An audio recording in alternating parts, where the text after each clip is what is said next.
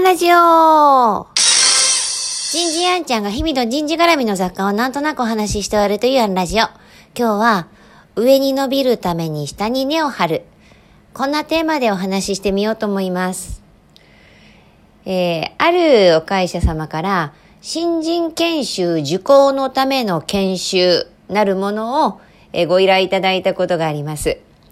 えー、こちらでは、いわゆる新入社員研修なんかこう、マナーとかですね、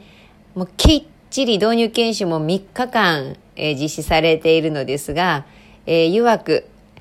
えー、組織とかこうマナー、人権を学ぶ以前に、そもそも仕事とか人間、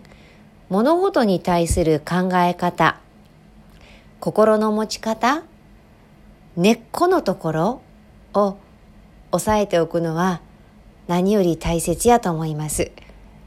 だから、つまりはこう、新人研修を受ける前によりその新人研修を効果的に学ぶための学び方の研修をしてほしい。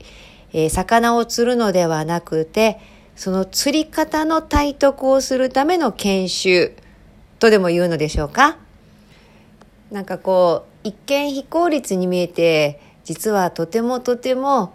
えー、大事なこと、結果的に近道というのかな。これから新人たちは、こう、長い長いキャリア、社会人人生を歩んでいくにあたって、最初の一日があれば、一日一日をもっと効果的に使わせてあげられる。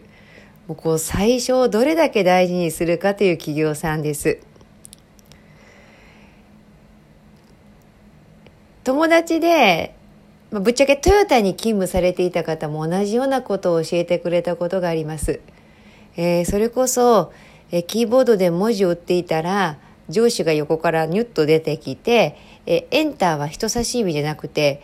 えー、小指で押してごらんとかね、えー、もしくは、えー、歓迎会とか懇親会の企画書を書くことにも徹底的にそこから指導が入るとかね。